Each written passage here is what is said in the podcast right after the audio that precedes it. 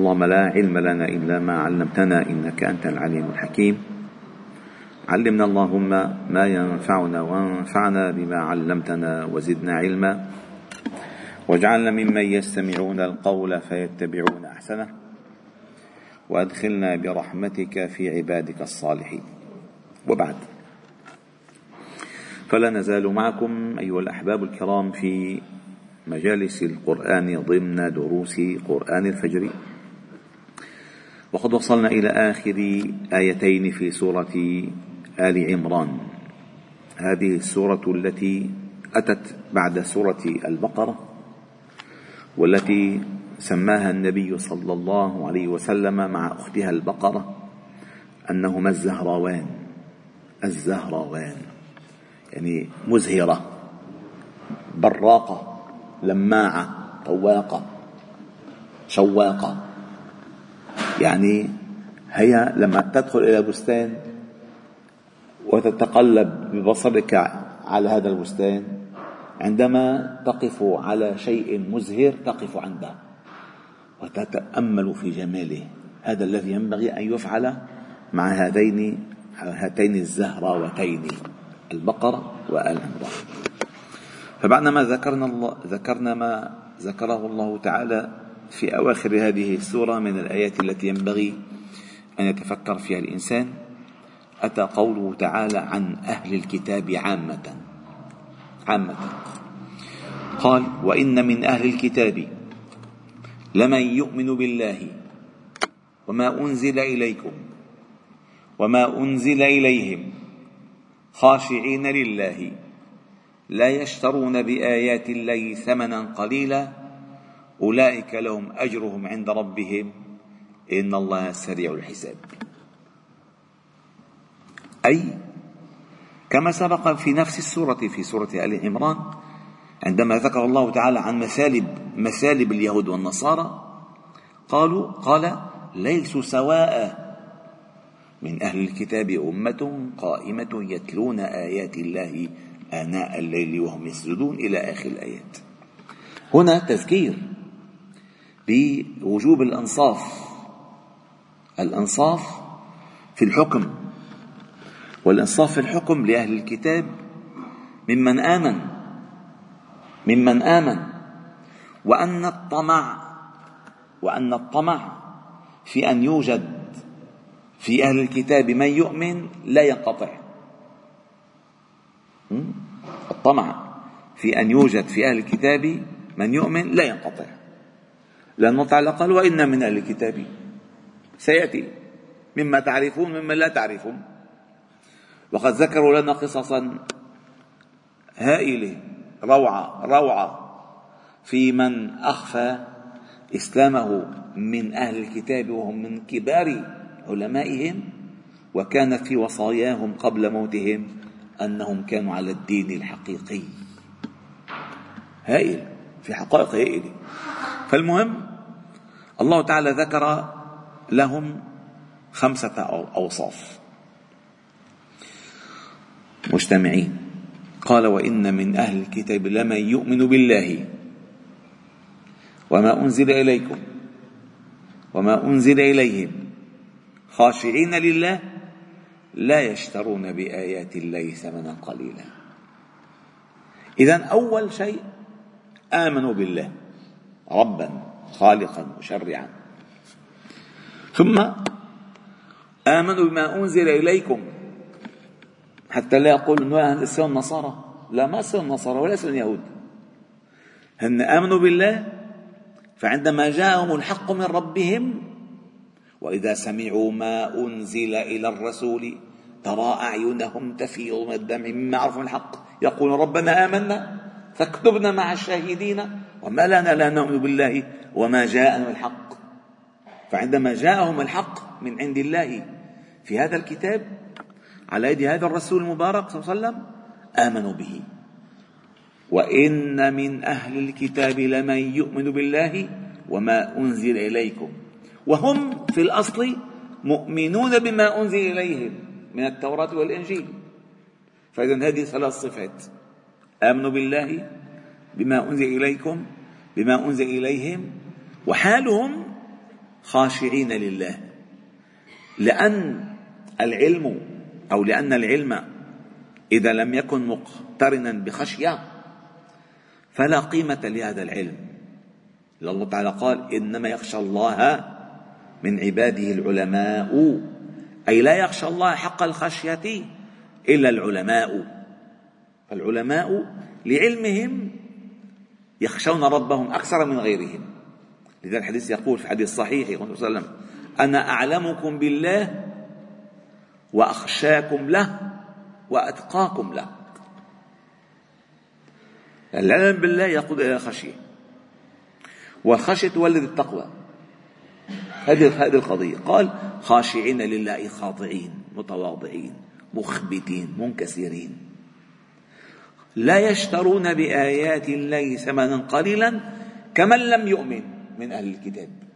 فهؤلاء عندما جاءهم الحق وعرفوه أقبلوا إليه مؤمنين. ليسوا كغيرهم ممن لم يؤمن وممن اشترى بآيات الله ثمنا قليلا. كما الله أخبر عنهم الذين آتيناهم الكتاب يعرفونه كما يعرفون أبناءهم وإن فريقا منهم ليكتمون الحق وهم يعلمون. فكتموا الحق فاشتروا به ثمنا قليلا. فهذه الآية تدل على ما آه، أثنى الله تعالى على مؤمني أهل الكتاب ممن آمن بما أنزل إلينا وما أنزل إليهم وكانوا خاشعين ولم يكونوا كمن كانوا فيهم. وورد في هذه الآية أنها نزلت في النجاشي رحمه الله تعالى. وهو ملك ملك الحبشة. واسمه واسمه أصحمة. وبالعربية عطية. يعني إذا اسمه عطية بالعربي اسمه أصحمة بالحبشي. عطية. وذلك أنه لما مات نعاه جبريل عليه السلام للنبي صلى الله عليه وسلم في اليوم الذي مات فيه. فقال النبي صلى الله عليه وسلم لأصحابه اخرجوا فصلوا على أخ لكم مات بغير أرضكم هو النجاشي. اخرجوا فصلوا على أخ لكم مات بغير أرضكم هو النجاشي. فخرجوا فخرج إلى البقيع وهم معه وكشف له إلى أرض الحبشة. فأبصر الحبشي على سريره. النجاشي يعني. النجاشي أرض الحبشة ملك الحبشة اسمه النجاشي. فأبصر النجاشي على سريره. وصلى عليه وكبر أربع تكبيرات. فقال المنافقون فكبر واستغفر له. اللهم اغفر لأخينا النجاشي اللهم ارحم أخينا النجاشي أخانا النجاشي اللهم الله صلى عليه. واستغفر له. وكأنه يرى. فقال المنافقون انظروا إلى هذا. يصلي على علج حبشي نصراني لم يره قط وليس على دينه. فأنزل الله هذه الآية. وإن من أهل الكتاب لمن يؤمن بالله وما أنزل إليكم وما أنزل إليهم خاشعين لله لا يشترون بآيات الله ثمنا قليلا أولئك لهم أجرهم عند ربهم. إن الله سوي حساب. وروى كذلك على أنها نزلت في عبد الله بن سلام وأصحابه وهي عامة في كل من آمن في عهده صلى الله عليه وسلم إلى آخر يوم في الدنيا. تنطبق عليه هذه الآية فليست خاصة ليست خاصة برجل واحد وإن كان ورد في سبب نزول بأشخاص معينين ولكنها تمتد امتداد الزمان. وجميل قوله تعالى قال أولئك لهم أجرهم عند ربهم. لأن الله تعالى لا يضيع أجر من أحسن عملا ولا يخفى عليه شيء. أنه مثلا كل هالشيء عملناه ما بين في ناس بيقولوا هيك كل هالشيء عملناه ما بين إذا عملته وأنت تبتغي وجه الله فكن على ثقة أن الله لا يضيع أجر من أحسن عملا. أبدا. وليس مطلوب أن تكتشف أن تكتشف آثار عملك في الدنيا. المهم أن يكون قبل عند الله ورفع. والعمل الصالح يرفعه لا تطلب الأجر في الدنيا أنت. إن أتت إليك فهي من من عاجل بشرى المؤمن. وإن لم تأتك المسائل فادخرها عند الله لا تستعجل. لك ما بين ما بعمل شيء خير أبدا ما حدا عم يبين فيه. ما الخير مع الله وليس مع الناس. هؤلاء أنت امتحنت فيهم. لذلك الآية الهائلة في سورة النور أو التي عدها أو التي عدها علماء التفسير من أرجى الآيات في كتاب الله تعالى برحمة الله. قول الله تعالى ولا يأتلي ولا يأتلي أولو الفضل منكم؟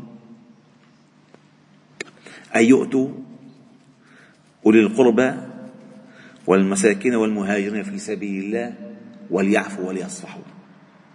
ولا يأتي ويأتلي أولي القربى والسعة منكم؟ أن يؤتوا. إن هؤلاء قصة الآية في صحابي اسمه مصطح ابن أساس. كان ابن خالته لسيدنا أبو بكر الله مرضى عنه وكان معدوم مسكين. وكان أبو بكر ينفق عليه. إنه بيساعده فعندما تحدث المنافقون في عائشة الله مرضى عنها تكلم معهم. يعني صار يسمع ويحكي. فحلف أبو بكر أن لا يؤتيه بعد اليوم بأي مساعدة. معه حق ولا ما؟ معه حق فالله تعالى قال له ولأمثاله ولا يأتلي. أولو الفضل منكم والسعة أن يؤتوا أولي القربى والمساكين والمهاجرين في سبيل الله وليعفوا وليصفحوا. ألا تحبون أن يغفر الله لكم؟ فقال أبو بكر بلى. والله غفور رحيم. فإذا لماذا قالوا أنها هي أرجى آية في كتاب الله؟ لأن أمثال هذه الأخطاء قد لا يستطيع الإنسان أن يغفرها. والله جل جلاله دعانا وحسنا على أن نصفح ونغفر. فهو أولى بنا أن يغفر لنا على ما كان منا. فإذا طالب البشر أن يغفروا للبشر في من وقعوا في حقهم فهو أولى أن يغفر لنا فيما أخطأنا في حقه جل جلاله. والحمد لله رب العالمين. سبحانك وبحمدك نشهد أن لا إله إلا أنت. نستغفر ونتوب إليك. وصلي وسلم وبارك على محمد وعلى آله وأصحابه أجمعين. والحمد لله رب